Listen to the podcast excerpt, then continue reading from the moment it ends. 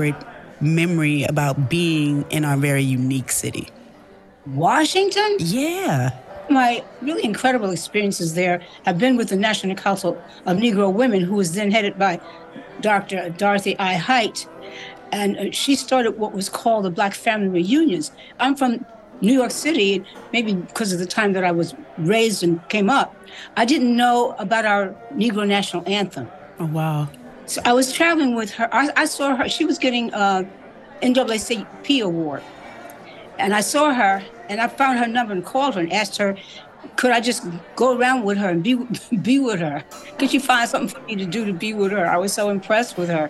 And so she let me travel with her and she was doing these black family reunions in the, the major black populated cities. Of course, Washington was one of them.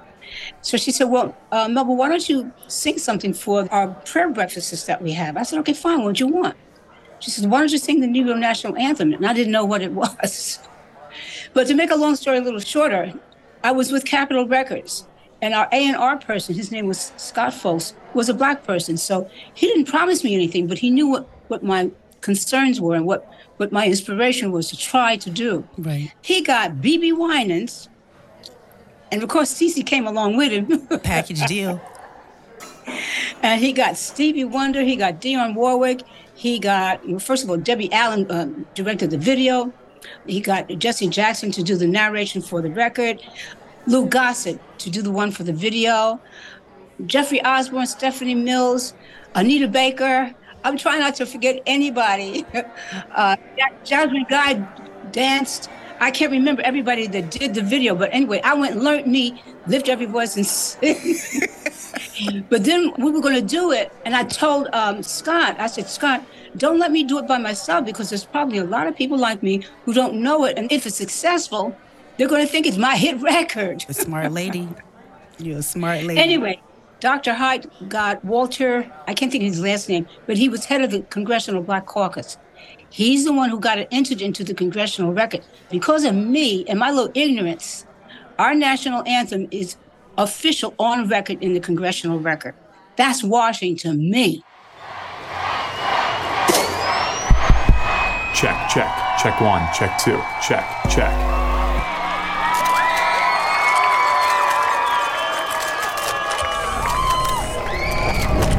Behind the mic, live from DC. First of all, you didn't ask me, but I'm very excited because I'm getting close to the time when I'm going to receive the Hollywood Walk of Fame star. Is this like the first time you're actually saying it? The fact that you're going to receive one? No, I'm talking about it a million times. I just keep getting excited. but I'm going to consider that a gift. Prolific entertainer and activist Melba Moore, honored with a star on the Hollywood Walk of Fame. The five-octave singer is a Tony Award-winning actress. Well, she's also been nominated for a Grammy four times. Moore started her Broadway career in the original cast of Hair, replacing Diane Keaton. I want you to, to know that I'm honored, that I'm absolutely astonished. I never, ever, ever thought of anything like this. I never even thought about it. I think that when we start to lose the the positive nerves that we get when we're doing the thing that we do yeah. well, then just forget it. Hang up the mic.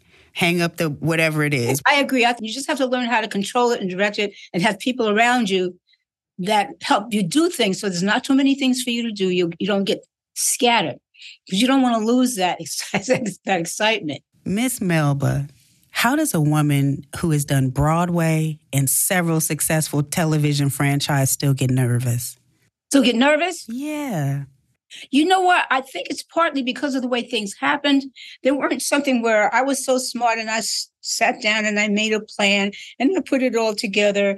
And it was, you know, so I knew what was going to happen. There was no surprises. You can kind of get comfortable. And I think, well, full of yourself or cocky. You get too relaxed and you stop really thinking about what could go wrong. There's nothing to scare you. love, I got love.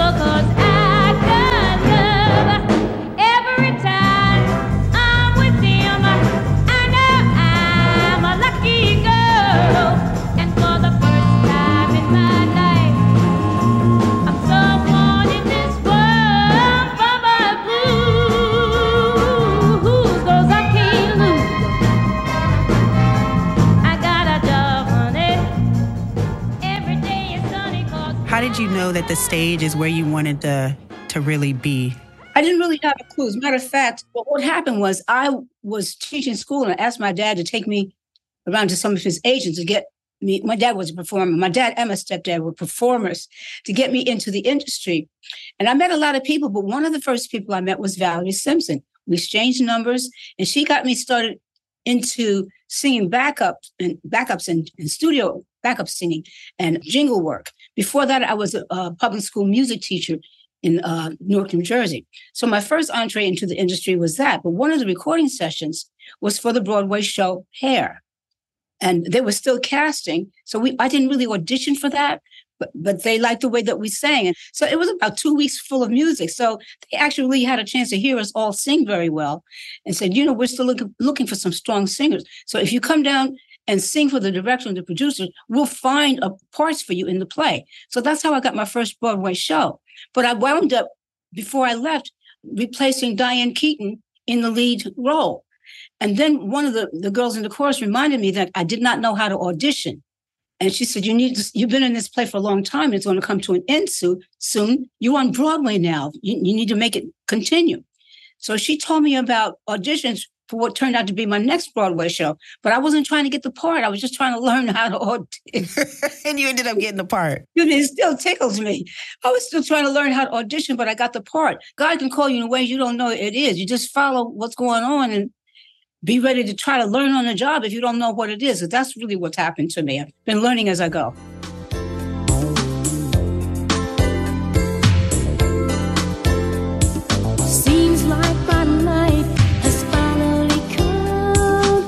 together. Every day that goes by suddenly feels much better. It's the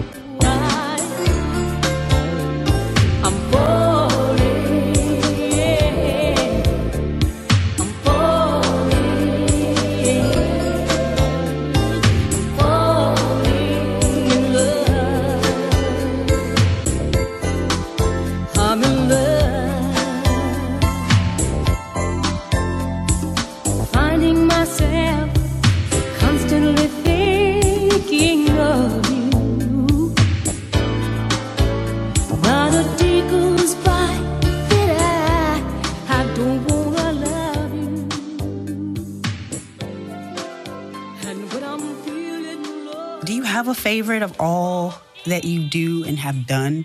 Do you prefer the stage? Do you like television shows, creating and starring?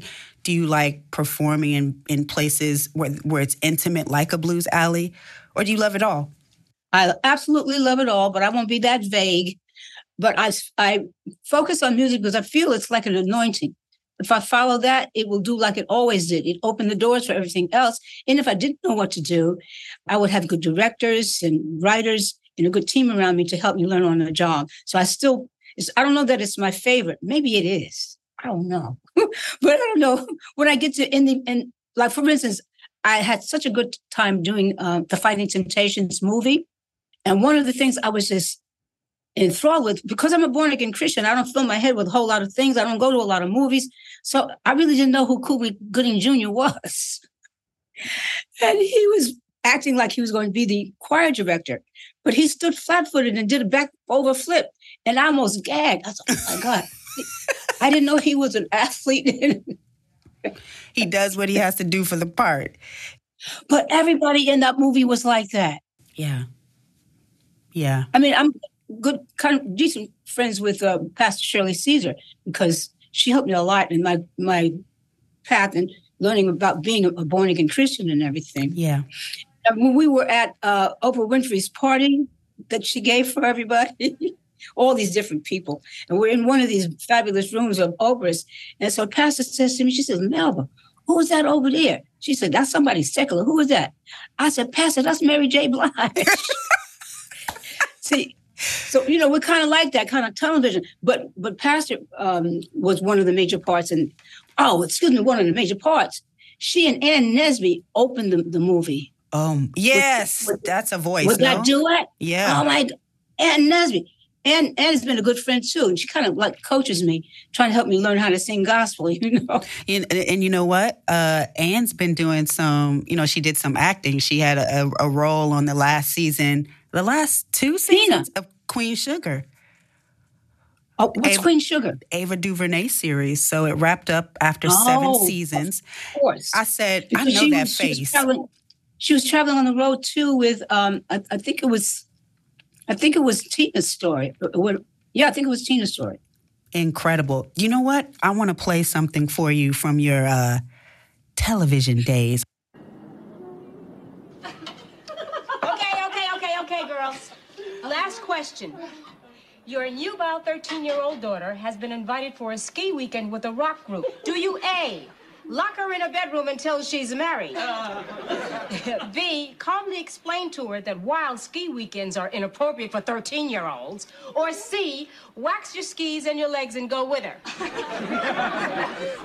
I say B, it's inappropriate. C, go with her. Mom, I don't believe you. That's not how you raised us. I did a pretty good job of raising Melba. And after your mother died, I did a pretty good job of raising you. Yeah, Mama, but you wouldn't let us go on no wild ski trip. Well, that was the Melba show, which was the second television show that I'd had. The first one was the Melba Moore Clifton Davis show. And that was made possible for me because I was then married to a man who I'm not married to him anymore, but his genius is business and entrepreneurism. To me, that's the other side of, of, talent because you really can't represent yourself. But he went to CBS and told them they need to ha- give me a TV show. Oh wow! And that's one of the uh, um, segments from it. It didn't continue because we broke up, and also the day that it was supposed to air, the uh, space shuttle blew up. So I've had a couple of interruptions in my would-be continuously successful careers, but here we go. We're going to try it again.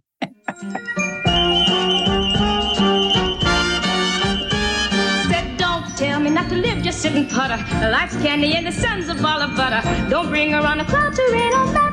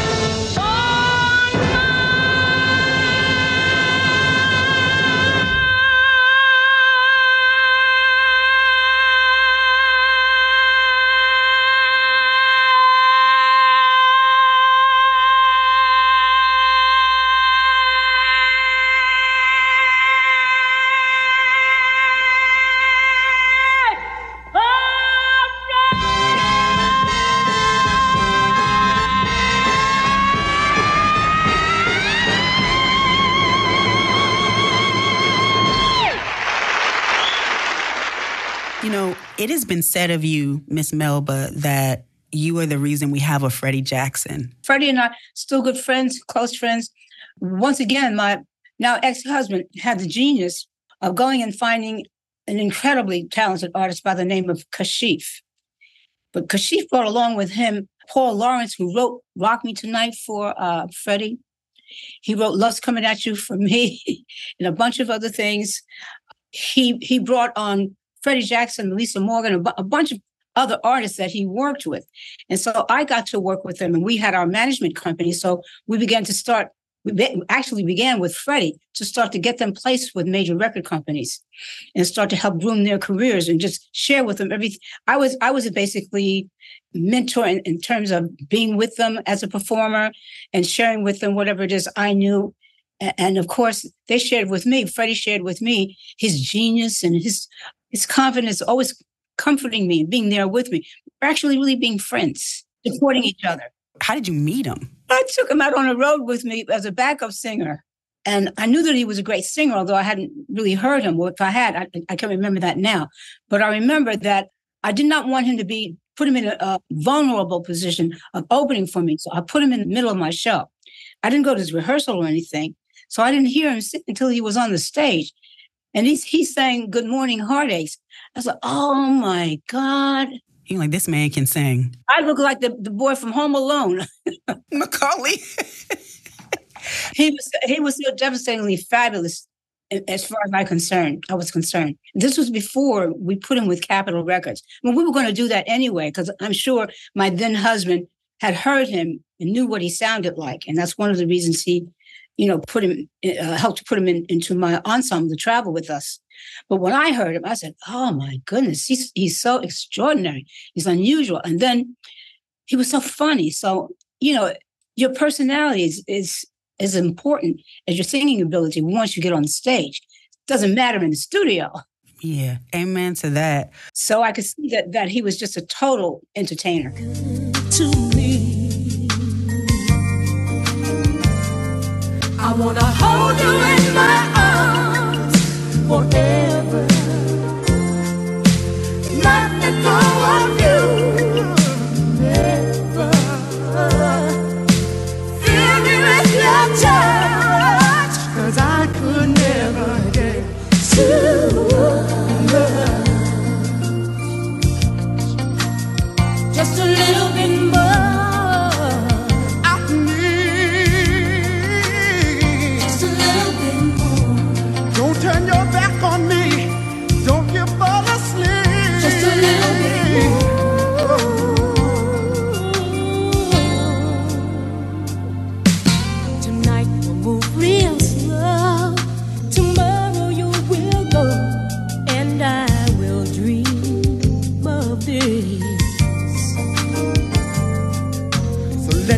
let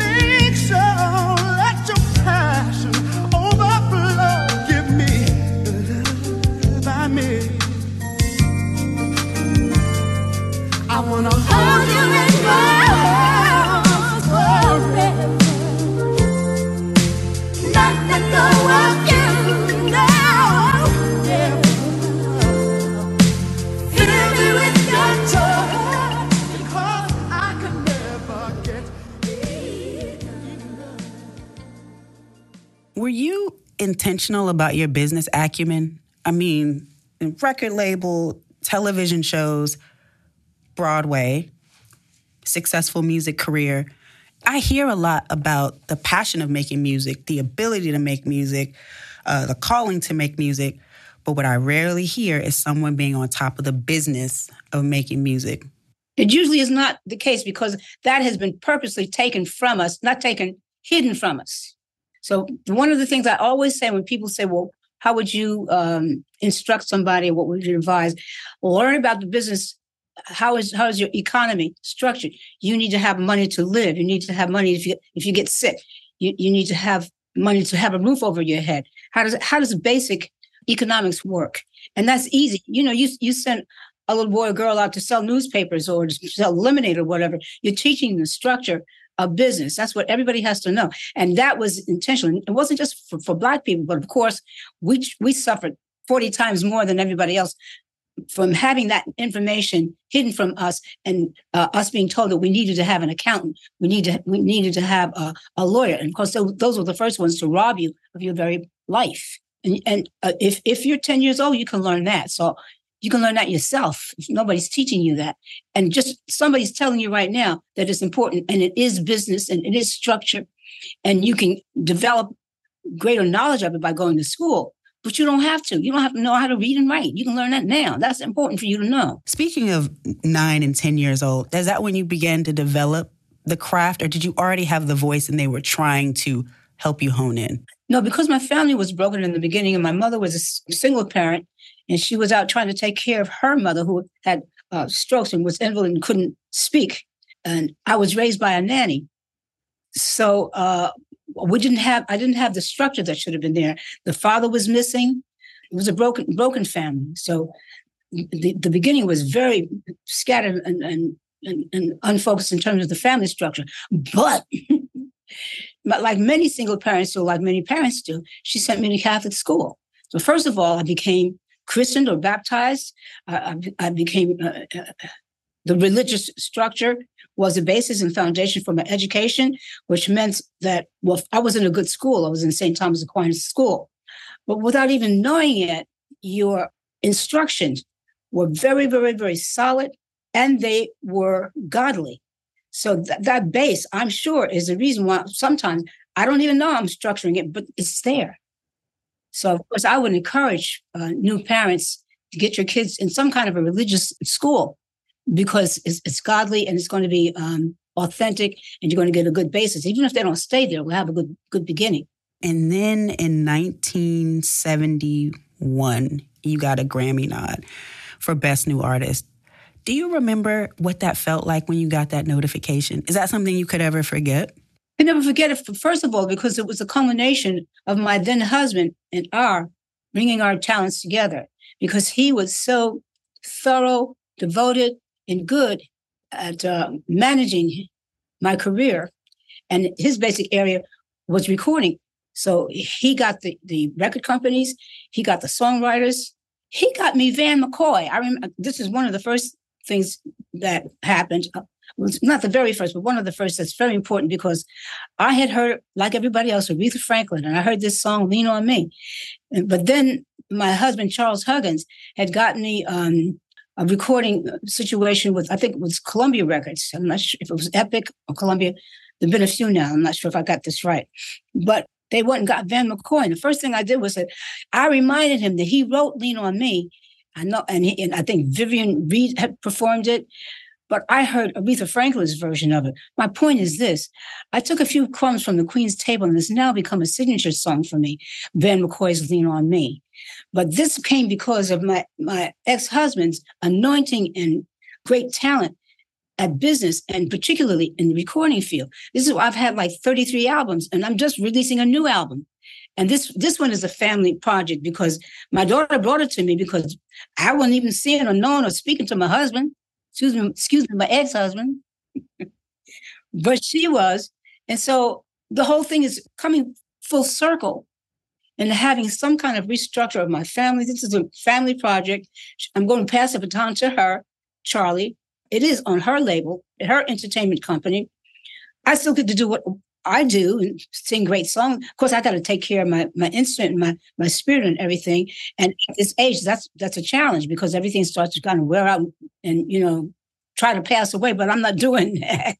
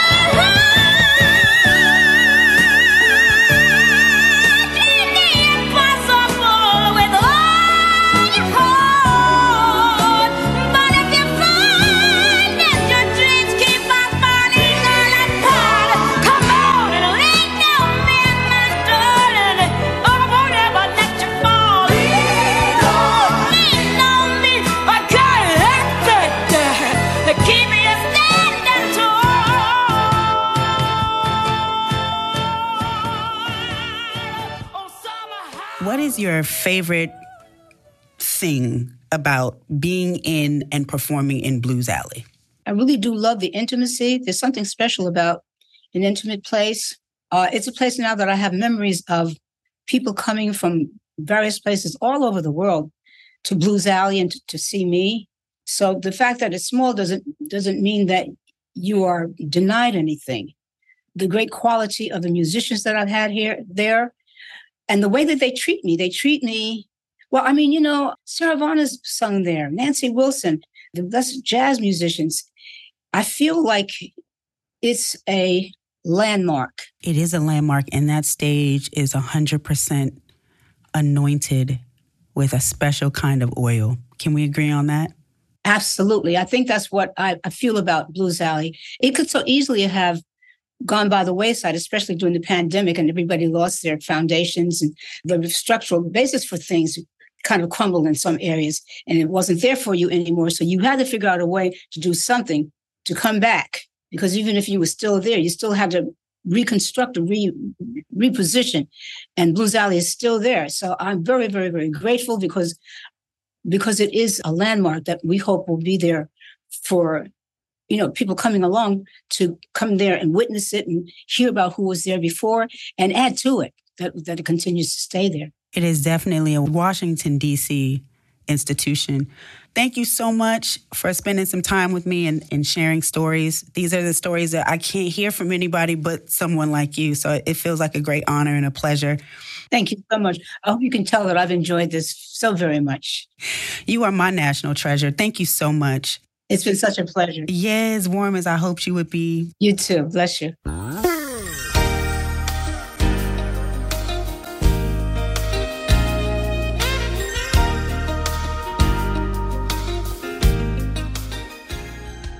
Melba has three dates at Blues Alley August 25th, 26th, and 27. You can get your tickets at Blues Alley or bluesalley.com.